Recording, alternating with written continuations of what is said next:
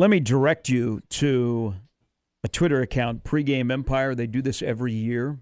They go through all 68 men's basketball coaches, what NCAA tournament coaches look like they actually do for a living.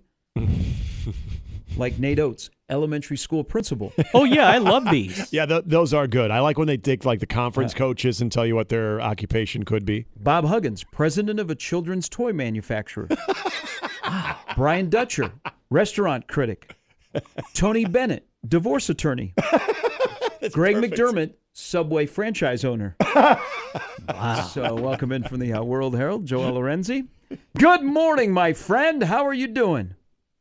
Good morning, sir. I'm all right. You know, you know, I think Matt could be a, a car salesman. I think I, I see him as a car salesman. Yeah, wait, a car salesman or like a car, like a, a dealership GM, where they have to go to him to get the deal. Yeah, yeah, for Yeah. sure. Yeah, okay. Yeah, he seems like a small town Iowa, you know, like GM of a dealership Yep. that has his name on it. Yep. McDermott Chevrolet. McDermott Auto. Uh, Yeah, that's too crazy. Toyota. Hey, well, before we talk about uh, your trip out to Denver and North Carolina State, what happened on Friday night in the Big East tournament? I know you had a great time, and that's a great atmosphere. And Marquette was a wagon for for their three games, but in Creighton Xavier, on the heels of the Villanova performance, what happened in that game, in your opinion? Yeah, I think uh, I think Xavier just, frankly, I think based on the the day before, I think myself among plenty others figured that Creighton had the momentum to down Xavier. I mean, Xavier needed Colby Jones to turn up and be the best player on the floor, uh, and those final five or so minutes to knock off DePaul and and Creighton handily beat Villanova. I think uh, come Friday, I think it was. I think Xavier just stunned Creighton with effort, man. I mean, I think uh, part of Creighton's game plan, which is I, I would have did the same thing if if I was Matt. Frankly, I mean, you know, having Kalkbrenner on Jerome Hunter to to allow Kalkbrenner to roam around. I mean, it seemed like the obvious thing to do, right? Uh, because it gave you at least so most people thought the best advantage. Um, I think Sean, Sean Miller just outcoached him, man. Um, uh, he really stunned stunned uh, Creighton with you know the wrinkle of well, one. You knew the disadvantage was going to be on the boards because Kaluma has to Mhm. deal with Nunge, um, and Nunge wasn't crazy active. It's not like he was dominant, but he was making the plays that make it happen or stealing guys off to then have Desmond Claude or Colby Jones come in and swoop in for rebounds. Um, so on the boards, they they got beat early, and then Creighton, it was like there was a ghost out there in Madison Square Garden. Man, they losing the ball. I mean, granted, um, Xavier's ball pressure was um, as good as it's probably been in that series, but there was a couple times Creighton just lost the ball, and you you add that you add that up, and they're down a lot early, and then uh, like I mentioned, Jerome Hunter earlier. Um, I think you know Kalkbrenner obviously wanted to sag and drop further, like he like he likes to, and you could afford to do that because Jerome Hunter isn't a great three point shooter, he hardly shoots them at all. Um, but he became, I- mean, he turned into like Kevon Looney. Like he became Yeah. such a great screener and dribble pinch guy. Like you like had to come up further because you knew Souley Boum was gonna lose whoever it was, usually them hard off that screen and get a good look.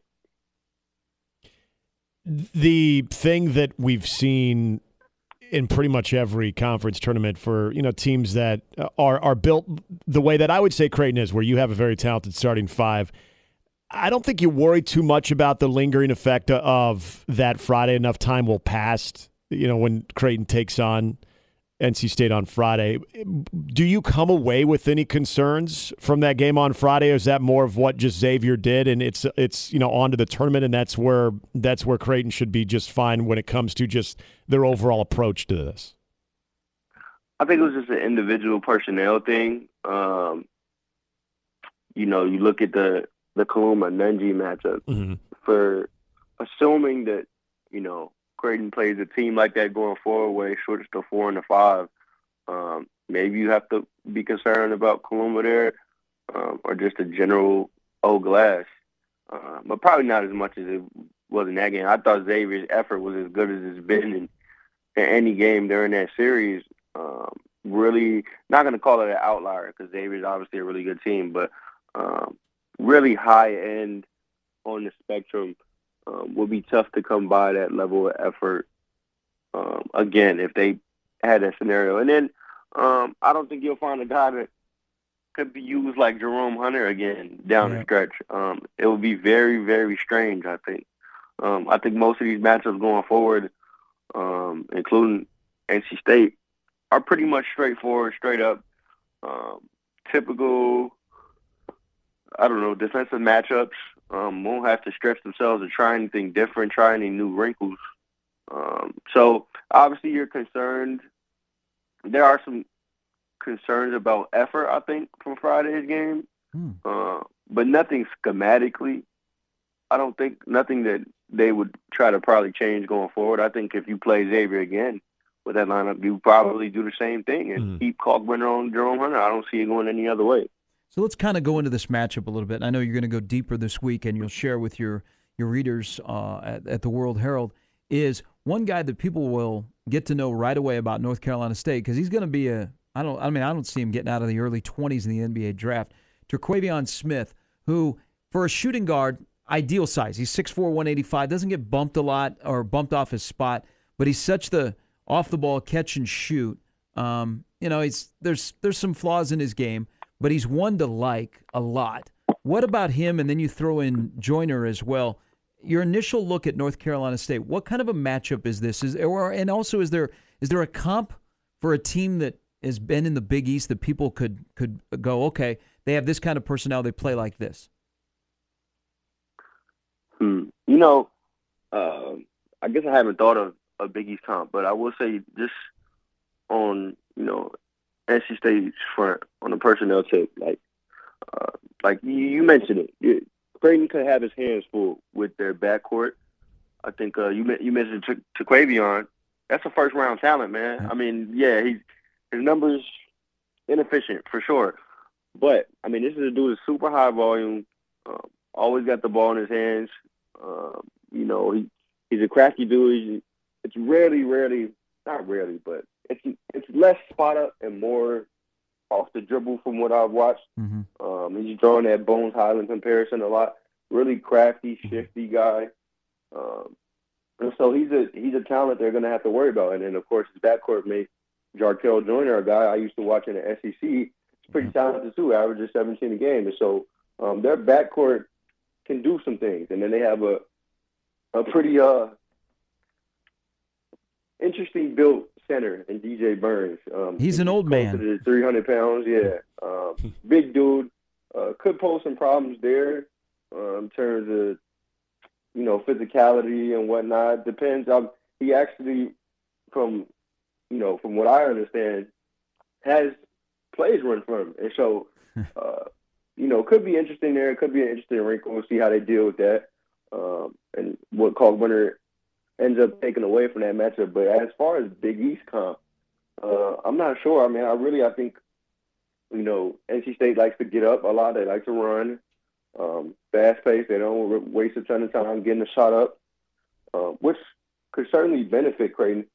Uh, and I think there are ways to, you know, I think they could potentially see, you know, a win where they let Turk Smith go off for I don't know twenty or something like that. Maybe just on an inefficient mark mm-hmm. uh, and funnel him to the mid range. I mean, I think they probably prefer that instead of letting him get to every spot he wants. Um, so there are realities where um, NC State could win, but if I was Doctor Strange, I would I would say that was probably like a hundred out of a thousand reality, probably. You, you mentioned they're big, and, and when you look at Creighton in this tournament, one of the, the great advantages they obviously have is their big man and the way he defends it, and just how easy it is to to get those points inside with him too. When you kind of look at their draw, do you feel like that's that's going to be one major factor that stands out for Creighton? You know, just given if, if say we see a Baylor matchup and a team that you know is a little bit more athletically with their guards, but not necessarily big man uh, oriented. Do do you kind of like where Creighton is just from what you could see on that side of the bracket? I think Baylor's a tough draw, man. I mean, people. I guess people have this thing. I've seen this where people are like, so. I mean, I've seen this among national media. I've seen this among Creighton fans. People are like so eager to move Creighton past Baylor and put Creighton in the Sweet 16 or the Elite Eight. And I'm like, dude, this this Baylor team, like I know uh, Kansas did them dirty a few weeks ago, and you know there's a, a pecking order in the Big 12, but the third or fourth best Big 12 team could be anybody. Mm-hmm. Um, and you look at you, you want to talk about guard tandems. That three-headed snake Baylor got over Yeah. there is among the best in the country, man. Um, and so, and and that's you know probably atypical to, to what they're usually used to. Uh, they're they're offensive juggernaut this year, man. And you want to talk about screeners and and guys that can operate off the dribble and pick and roll. Like Creighton will have his hands full. Like I think one of the bigger problems this season, um, and what probably played a part on Friday, was that you know Nembhard. I think the expectation was that Nembhard, because of the job he did on Souley Boum in Omaha, was going to be able to replicate that.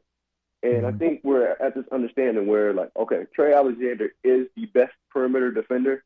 Sure, Nembhard probably works better for that matchup, and you you do it so you hope he replicates what he did. But Trey Alexander is the best perimeter defender on the team, and he has to pick up most of the talented matchups, if not every one. Um, and so when there's multiple guys that can create their own shot at such a high level, it becomes tough to delegate, and you know that becomes a problem. And with Baylor, it's as big of a problem as it is with anybody. So I don't know why. why I don't know why people are instantly pushing Creighton past them. Hey, you as a hoop head, that's a great uh, regional in Denver. The the teams that are there, um, there's only story storylines, but there's some dudes. That's going to be fun for for you covering it and for fans that are going out there to watch two days of basketball because I I liked what got sent to Denver in terms of quality of teams. Oh yeah, for sure. It's a, I mean, damn, it's it's a bunch of good teams. I mean, the the region period. Um, there are some tough teams in that damn region, man. I mean, you think of Bama, you think of Virginia. I'm probably missing a, a few teams off the top of my head, but uh, I I thought that was one of the. I mean, for if you expect Bama to go versus Arizona, if you expect Bama to go to first in that region, they got some teams to go through, man. Like they, they really even talking about you know Baylor and Creighton, uh, there are some really good teams on this side of the bracket, and yeah, you're right. Denver should be fun. Um, I don't know what the rules are when I show up, but I'm probably gonna have to. I'm gonna try to stay as long as I can because it'll be it's gonna be some good basketball, and it's close by. I know people enjoy that Mhm. that aspect of it and whatnot. So Well, it should be great. Uh, enjoyed your work from uh, New York and uh, safe travels out to Denver. Looking forward to all the coverage throughout the week on breaking down North Carolina State and uh, Creighton. And we'll talk to you uh, next uh, Monday, either with uh, two victories or uh, what's uh, next for Creighton basketball.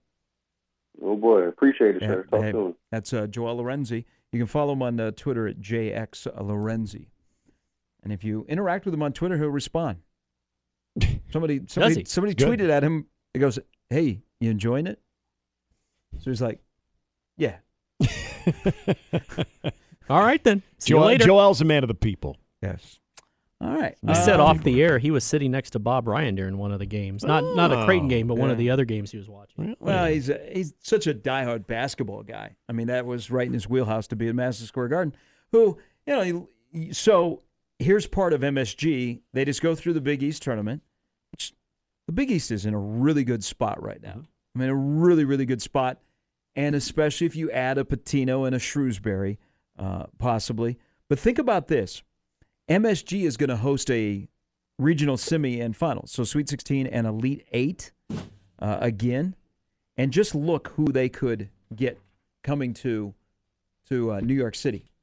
I mean, what have we talked about? Duke, Mm-hmm. um, Duke at Madison Square Garden. It's Cameron North. Yeah. Yep. You could have Purdue, Duke, uh, Michigan State, and Kentucky. Yep. I'm not Yeah. mistaken. Duke wouldn't has be been there for a regional before, and so has Yeah. Michigan State. Yeah. That's almost kind of like a Champions Classic. Yeah. You know, it's like a postseason almost Champions Classic there. Little blue bloods. You got New York and Vegas, some good regionals. Mhm.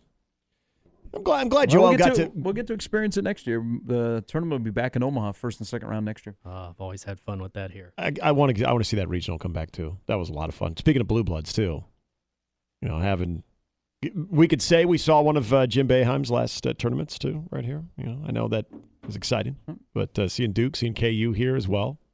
Michigan State didn't do their part. Could have saw them. All right. Uh, good start to the week. Uh, a lot more basketball coming up tomorrow. We'll hand it off to uh, Connor and Josh coming up uh, next uh, for Jacob Bigelow, Tim Kruger, Joel Lorenzi. Uh, announcement at Bellevue West. Danny Kaelin will announce where he's going to play football at uh, noon. Uh, we'll discuss that when he makes it uh, official. Uh, when we rejoin you tomorrow at 6 for Jimmy. For Nick, I'm Gary. It's Mornings with Sharp and Hanley on 1620 The Zone.